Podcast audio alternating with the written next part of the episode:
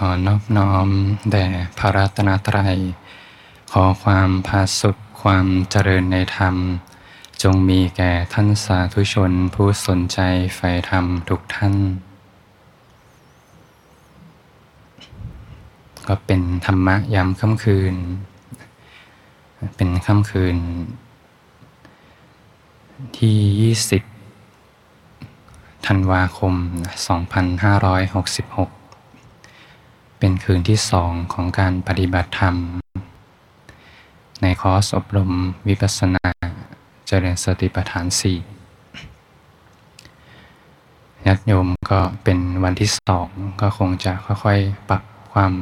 คุ้นเคย ปรับความคุ้นชิน กับข้อวัดปฏิบัติ เราก็สวดมนต์กันมานะก็ถือว่าใจเป็นกุศล จิตใจชุ่มเย็น ก็ถือโอกาสฟังธรรม ปฏิบัติธรรม ร่วมกันในค่ำคืนนี้ ก็ต้องมีเครื่องอยู่เครื่องอยู่ของใจ เรียกว่าวิหารธรรมก็เหมือนวิหารเป็นเครื่องอยู่ของใจ ถ้าจะพูดถึงวิหารธรรมในครั้งหนึ่งเนี่ยพระศาสดาท่านก็ตัดไว้ว่า ในก่อนที่พระองค์ยังไม่ตัสรู้ยังเป็นพระโพธิสัตว์อยู่ พระองค์ก็อยู่กับวิหารธรรมคืออนาปนสติสมาธิเป็นส่วนมาก กายก็ไม่ลำบาก ตาก็ไม่ลำบาก จิตก็หลุดพ้นจากความยึดมั่นถือมั่นเพราะไม่มีอุปทาน ตอนที่พระองค์จะตัสรู้ยังเป็นพระโพธิสัตว์เนี่ยกำลังบัลลังก์สุดท้ายเนี่ย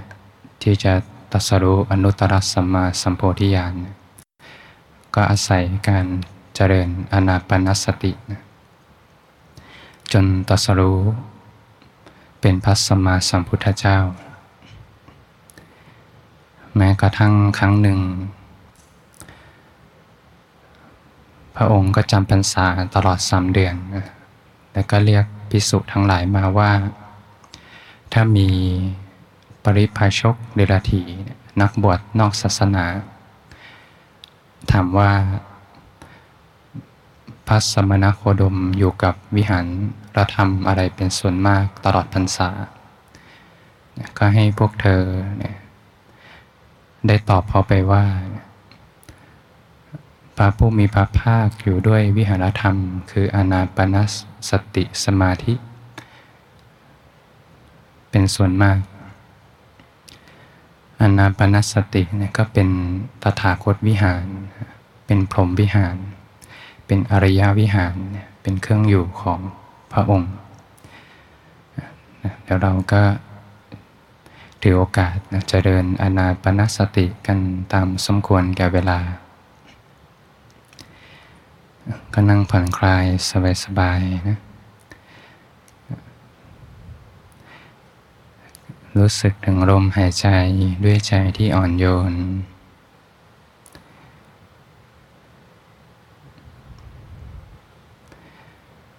อนาปนสติ อันบุคคลเจริญแล้วกระทำให้มากแล้ว ย่อมมีผลมากมีอานิสงส์มาก พิสุไปแล้วสู่ป่า สู่คนไม้ สู่เรือนว่าง ตั้งกายตรงดำรงสติมั่น มีสติเฉพาะหน้า หายใจออกก็รู้ หายใจเข้าก็รู้ รู้สึกถึงลมหายใจไปเรื่อย ๆ สบาย ๆ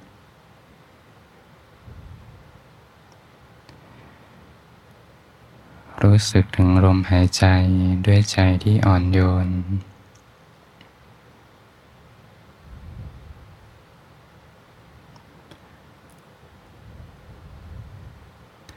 เหมือนสำลีนุ่มๆ ที่ค่อย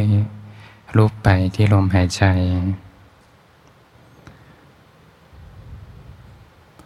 ผ่อนคลายสบายเป็นธรรมชาติ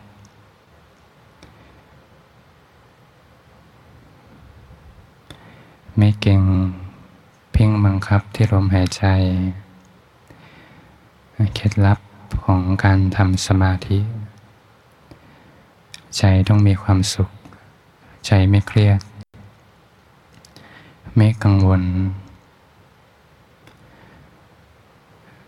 สมาธิจะเกิดไม่ใช่การที่จะไปฟอสตะบี้ตะบันจะเอาให้ได้ ใจต้องผ่อนคลายสบายเป็นธรรมชาติ เป็นปกติเป็นธรรมดา เป็นใจที่ปกติ เหมือนนั่งเล่น ๆ อยู่คนเดียวอยู่ที่บ้าน แต่เรานั่งเล่น ๆ ส่วนใหญ่ก็จะเผลอไประวังใจเหมือนนั่งเล่น ๆ แต่มีสติสัมปชัญญะอยู่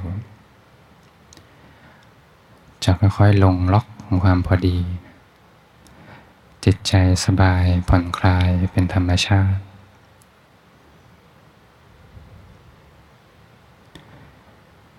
จะสงบหรือไม่สงบก็ไม่ว่าอะไร เพียงแค่รู้สึกถึงลมหายใจด้วยใจที่อ่อนโยน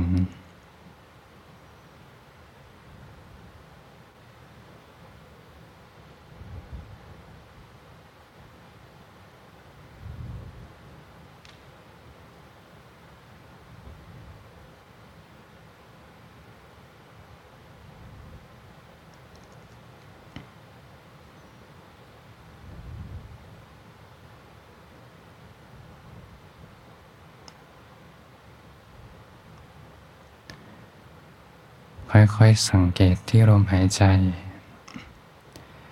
เดี๋ยวลมหายใจก็หายใจ ยาวบ้างสั้นบ้าง ลมหายใจจะหายใจยาวสั้นไม่เท่ากัน ก็เป็นเพียงผู้สังเกต จิตจะค่อยๆถอยตัวออกมาเป็นผู้สังเกตลมหายใจ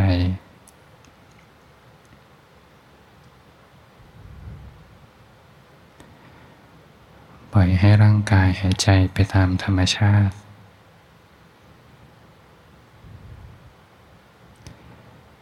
ค่อยๆเป็นอิสระจากลมหายใจ เป็นเพียงผู้สังเกตอยู่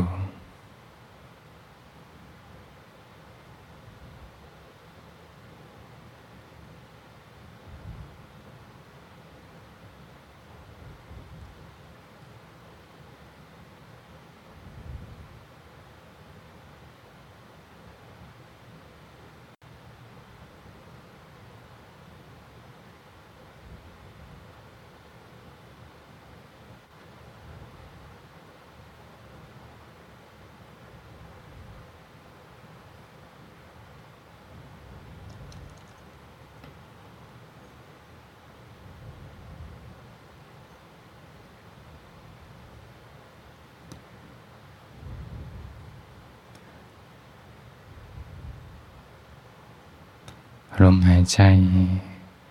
ไม่ได้มีแค่อยู่ที่ปลายจมูก มีการหายใจที่ซึมซาบไปทั่วร่างกาย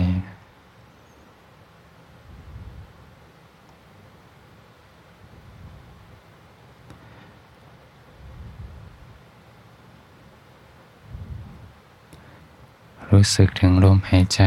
ที่ซึมซาบไปทั่วกาย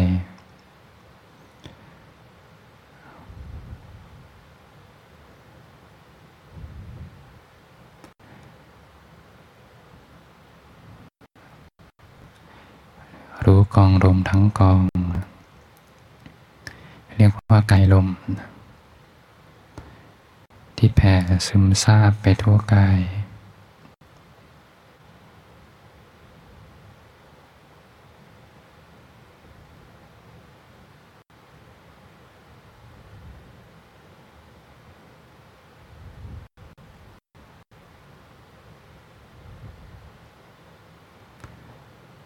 กา ยสังขารเนี่ยไม่ได้มีแค่กายลม ก็ยังมีกายหยาบหรือเรียกว่ากายเนื้อ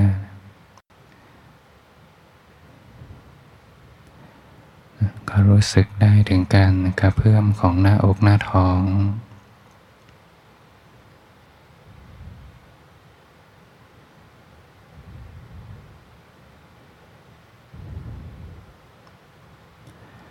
ท่านก็อาจจะรู้สึกถึงการเต้นของหัวใจของชีพจร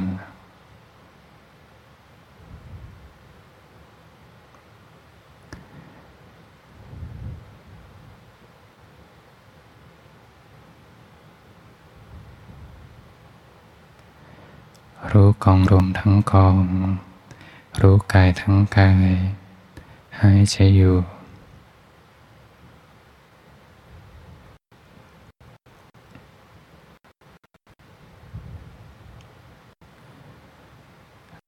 ลมหายใจที่เราเรียกว่าลมหายใจ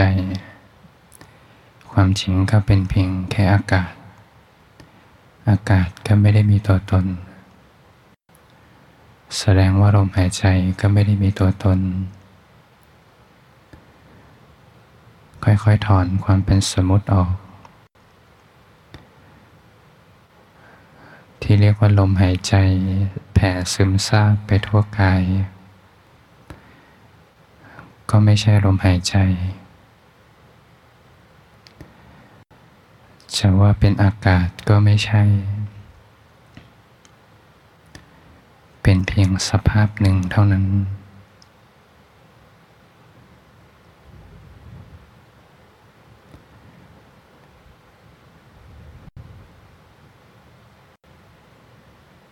ที่ที่แสดงความเป็นอนิจจัง เปลี่ยนแปลง อยู่ตลอดเวลา คงสภาพเดิมไม่ได้ บังคับบัญชาไม่ได้ สั่งให้หยุดก็ไม่ได้ แม้กระทั่ง การกระเพื่อมของหน้าอกหน้าท้อง ก็ไม่ใช่หน้าอกหน้าท้อง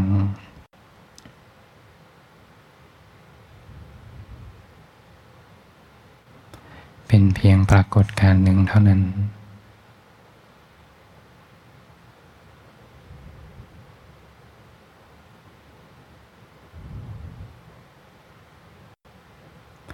ไม่ใช่บุคคลตัวตนเราเขา เป็นเพียงธรรมชาติหนึ่ง ที่เป็นไปตามเหตุตามปัจจัย ว่างเปล่าจากความหมายแห่งความเป็นตัวตน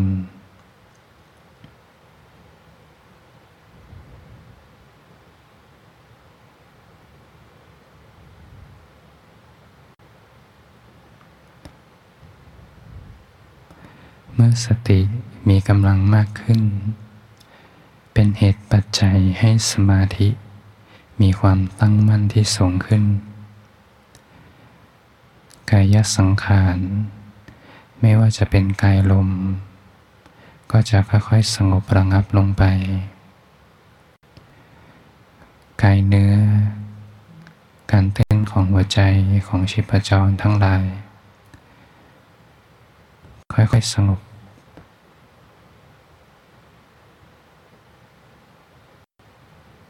เห็น ความเป็นเหตุเป็นปัจจัย สมาธิสูงขึ้น สภาพธรรมจะค่อยๆปราณีตขึ้น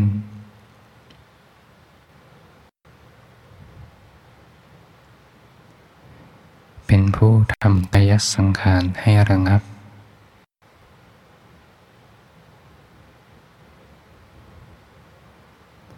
หายใจเข้าอยู่ หายใจออกอยู่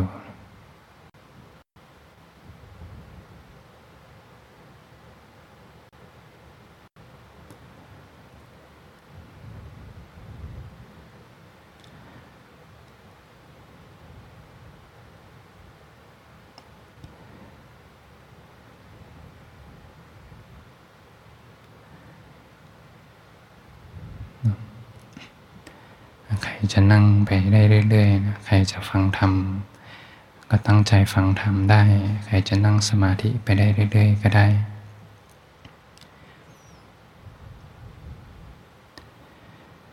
การเจริญอนาปนสติ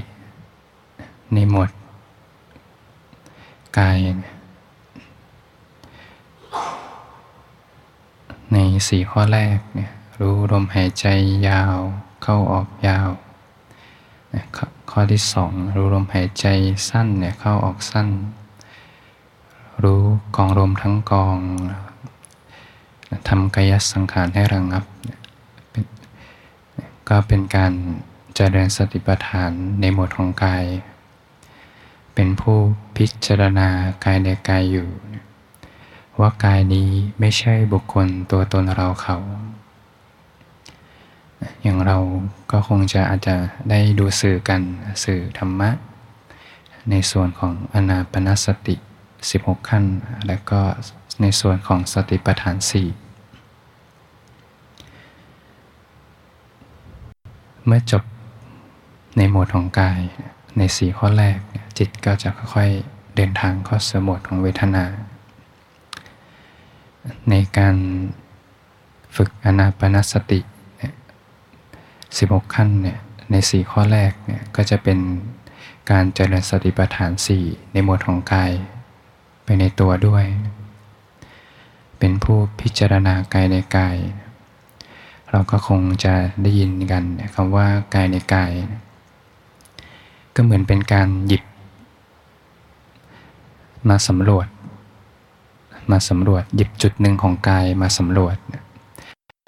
เนี่ยพงก็ตัดว่าลมหายใจก็เป็นกายอันหนึ่งอันหนึ่งในกายทั้งหลาย เมื่อหยิบมาสำรวจ และจะเข้าใจกายทั้งหมด ว่ากายเนี้ยไม่ใช่บุคคลตัวตนเราเขา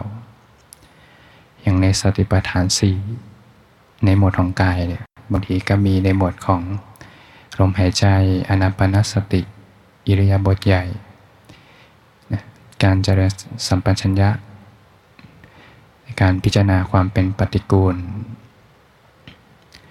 ในส่วนพิจารณาความเป็นธาตุในความเป็นซากศพ ไม่ว่าจะหยิบหมวดไหนมา แล้วเข้าไปเป็นผู้พิจารณาจริงๆเนี่ยจิตจะเรียนรู้ว่ากายนี้ไม่ใช่บุคคลตัวตนเราเขา เหมือนศาลาสุธรรมา เป็นศาลาที่ทำด้วยโครงสร้างคอนกรีต หรือว่าเป็นโครงสร้างไม้ ถ้าเราหยิบมาสำรวจบางคนเห็นแค่เสา พิจารณาแค่เสาก็รู้แล้วว่าศาลาเนี้ยทำจากโครงสร้างคอนกรีตบางคนอาจจะสำรวจพื้น บางคนอาจจะสำรวจโครงหลังคาเนี่ยทำด้วยเหล็ก หลังคาทำด้วยวัสดุไฟเบอร์ซีเมนต์เนี่ยก็ไม่ใช่ไม้ เมื่อหยิบขึ้นมาสำรวจพิจารณาจิตจะเรียนรู้ แล้วจะเกิดกระบวนการเข้าใจความจริงว่า กายนี้ไม่ใช่บุคคลตัวตนเราเขา แล้วเมื่อเข้าใจแล้วจะเกิดอะไร จะเกิดค่อยๆถอนความเห็นผิดว่ากายเนี้ยเป็นตัวเราของเรา เมื่อเห็นไปมากๆเข้าจะค่อยๆถอนความยึดมั่นถือมั่นในกาย จะเห็นความเป็นเหตุเป็นปัจจัย เมื่อถอนความเป็นผิดถอนความยึดมั่น แล้วเกิดอะไรขึ้น ทุกที่เกิดจากกายจะค่อยๆหายไป อย่างศาลาหลังเนี้ย ถ้าหลังคารั่วมีใครทุกข์ไหมโยมก็คงไม่มีใครทุกข์ต่อให้พื้นจะร้าวกำแพงจะร้าว กระจกจะไม่ใส ไม่มีใครทุกข์ แต่ถ้าเกิดอะไรขึ้นกับกายเนี้ยมีอะไรอวัยวะเสื่อม จะมีผู้ทุกข์ขึ้นมาทันที พอไปตรวจผลตรวจสุขภาพประจำปี ผลออกมา ไม่ดีก็มีผู้ทุกข์ ตรวจเป็นโรคร้ายก็มีผู้ทุกข์ แต่ศาลาเนี่ย ถ้าไม่มีใครเป็นเจ้าของก็ไม่มีผู้ทุกข์ชั้นใดก็ชั้นนั้นกายเนี่ยเมื่อเห็นความจริงไปมากๆ ว่ากายเนี่ยไม่ใช่บุคคลตัวตนเราเขา ความทุกข์ที่จะเกิดขึ้นเมื่อกายเปลี่ยนแปลงจะค่อยๆ หมดไป ก็จะไม่มีผู้ทุกข์ไปกับร่างกาย ร่างกายก็เป็นไปตามเหตุตามปัจจัย ก็ต้องอาศัย การเห็นความจริงตามความเป็นจริง เป็นผู้พิจารณากายในกายอยู่คำว่าผู้พิจารณา ก็ต้องมีความตั้งมั่นถึงจะมาพิจารณาได้นะความตั้งมั่น เพื่อเห็นความจริง ก็ต้องอาศัยจิตที่ตั้งมั่น เป็นกลาง มีความไม่เอียงเอียง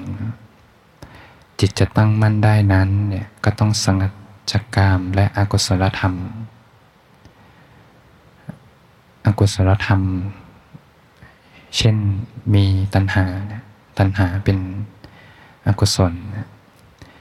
ถ้าวางใจไว้ถูก จิตจะค่อยๆเดินทางสู่สมาธิ มีความสงบตั้งมั่นขึ้นมาได้โดยง่าย การวางใจที่สำคัญเลยก็คือการวางใจที่อยู่กับการสร้างเหตุ ไม่เอาใจไปเกาะที่ผลรวมลองสังเกตดูนะบางทีทุกวันเนี้ยที่เราเป็นทุกข์นะบางทีก็ใจไปเกาะที่ผลนะสมมติว่าช่วงปีใหม่ บางคนจะลางาน จะไปวางแผนไปเที่ยว งานรุมเข้ามาเลย ถ้าคนหนึ่งเขาค่อยทำงานไป อยู่การสร้างเหตุไป ค่อยทำไป ค่อยๆเคลียร์ไปเคลียร์ไปทีละงานละงาน ใจก็ไม่เป็นทุกข์ แต่ถ้าคนหนึ่งเนี่ยเขารีบมากเลยอยากจะเคลียร์งานให้เสร็จพอใจไปเกาะที่ผลเกิดความทุกข์ ซึ่งความทุกข์ความจริงก็บางทีอาจจะไม่ได้ช่วยอะไรนะแม้กระทั่งการสร้างเหตุเหมือนกัน แต่วางใจต่างกัน ความทุกข์ในใจก็ต่างกัน สมมุติว่ามีคนสองคนปลูกผักเหมือนกันปลูกผัก เป็นธรรมชาตินะปลูกผัก เรียกว่าไม่อยากออกไปซื้อผักที่มีสารพิษก็ปลูกผักไว้กินเองปลูกผักต่างๆ ไว้กินเอง ผักผลไม้ไว้กินเอง คนหนึ่งเนี่ย รักสุขภาพใส่ใจสุขภาพมาก เขาก็หวังว่าจะกินผักสุขภาพดีปลอดสารพิษจะได้ร่างกายมีสุขภาพที่ดี แต่อีกคนหนึ่งเขา ไม่ได้สนใจเรื่องสุขภาพอะไร เขาเพียงแค่ปลูกผักไว้กินเองนะจะได้ไม่ต้องออกไปตลาด เนี่ยปลูกผักเหมือนกัน แต่วางใจไว้เหมือนไม่เหมือนกันนะสมมุติว่าสองคนเนี่ยไปตรวจสุขภาพ ผลออกมาว่าเป็นโรคร้าย คนแรกก็อาจจะไม่ได้ทุกข์อะไรมาก ก็เห็นว่าร่างกายก็เป็นไปตามเหตุตามปัจจัย ต่อให้กินสุขภาพดีแค่ไหนยังยังไงก็ป่วย แต่อีกคนหนึ่งเขามีความคาดหวังว่า การกินผักปลอดสารพิษเนี่ยเขาต้องสุขภาพดีเอาแต่ทำไมผลไม่เป็นไปดังที่เขาคาดหวัง ความทุกข์จะมากกว่าคนแรก ผลหนึ่งนี่ก็มาจากหลายเหตุปัจจัยนะอาจจะไม่ได้แค่ผักอย่างเดียว อาจจะมีเหตุปัจจัยความเครียดความกังวลกิจการงานหลาย ๆ อย่าง จะเห็นว่าการวางใจที่ต่างกันเนี่ยจะก่อความทุกข์มาต่างกัน คนที่ไปผูกพันในผลทำอะไรแล้วผูกพันในผล กินผักแล้วหวังว่าสุขภาพจะดี ใจก็เป็นทุกข์เพราะสุขภาพไม่เป็นไปดังใจ แม้กระทั่งการเดินจงกรมคนสองคนคนหนึ่งเดินจงกรมหนึ่งชั่วโมง เขาก็อยู่กับการเดินไปอยู่กับสติสัมปชัญญะไปค่อยๆเดินไปเดินไปเดินไป เดินกลับไปกลับมา เดินกลับไปกลับมา อยู่กับการสร้างเหตุไปทุกๆขณะปัจจุบัน พอหมดเวลาถึงเวลานั่งสมาธิหมดแล้วก็มานั่ง แต่คนหนึ่งเดินจงกรมเอ๊ะเมื่อไรจะสงบนี่เมื่อไหร่จะบรรลุธรรมใจเขาไปเกาะที่ผลอยู่ตลอดเวลา ทุกครั้งที่ใจไปเกาะที่ผล จะก่อสมุทัยขึ้นมา คือตัณหา พอมีตัณหา ผลก็คือความทุกข์เพราะตัณหาเป็นเหตุให้เกิดทุกข์เดินจงกรมเหมือนกันมองไปจะเห็นว่าตั้งใจทำความเพียรเหมือนกัน แต่คนหนึ่งกำลังเจริญมรรคแต่อีกคนหนึ่งกำลังก่อสมุทัยขึ้นมาในใจ ภาพเห็นว่าปฏิบัติธรรมเหมือนกัน เดินจงกรมแต่งชุดขาวเหมือนกัน แต่คนหนึ่งกำลังก่อทุกข์ขึ้นมาจากการปฏิบัติ อีกคนหนึ่งกำลังสร้างเหตุของความดับทุกข์แม้กระทั่งบางคนนั่งสมาธิ แม้กระทั่งถ้าไม่สงบ ผู้มีปัญญาจะเห็นอริยสัจเลย ต่อให้นั่งไม่สงบก็อยู่กับความไม่สงบได้ จะเห็นได้ว่าความสงบมีที่มา จะเข้าใจ วันนี้อาจจะไปรับเรื่องราวต่างๆ มาเยอะ ความไม่สงบเป็นเพียงปรากฏการณ์หนึ่งที่เกิดมาแต่เหตุปัจจัย อยู่กับความสงบได้ ไม่ว่าอะไร เรียกว่าผู้เห็นอริยสัจอยู่ได้ทุกกับอยู่ได้ในทุกเรื่องราว ทุกสถานการณ์ แต่ถ้าบางคนนั่งสมาธิใจไปเกาะที่ผลเมื่อไรจะสงบ จะก่อความทุกข์ขึ้นมาในใจ เพราะความสงบเกิดจากเหตุปัจจัย ไม่ใช่ใจที่อยากให้เป็น เพียงแค่วางจิตอยู่กับการสร้างเหตุ จะค่อยๆถึงรู้ตามความเป็นจริงขึ้นมา ก็สรุปข้อดีของการวางจิตอยู่การสร้างเหตุ ไว้สองข้อ หลักๆเลยหนึ่งเลยคือ จะไม่ก่อสมุทัยขึ้นมาในการปฏิบัติ พอสมุทัยไม่เกิดทุกข์ก็ไม่มี เรียกว่าทุกข์จะค่อยๆดับไปแบบเนียนๆตัณหาจะค่อยๆดับไปแบบเนียนๆแต่ถ้าวางจิตไปเกาะที่ผลเมื่อไหร่จะก่อสมุทัยตัวใหม่ ผลจะเป็นทุกข์ขึ้นมา ข้อที่สองเมื่ออยู่กับการสร้างเหตุ จิตจะเรียนรู้ว่าสภาพธรรมทั้งหลายเกิดมาแต่เหตุ อย่างสมมติว่าเรารู้สึกถึงลมหายใจไป สร้างเหตุอยู่กับลมหายใจ หรือบางท่านสร้างเหตุทำความรู้สึกตัว ใจจะค่อยๆสงบ ความสงบเกิดขึ้นตามเหตุตามปัจจัย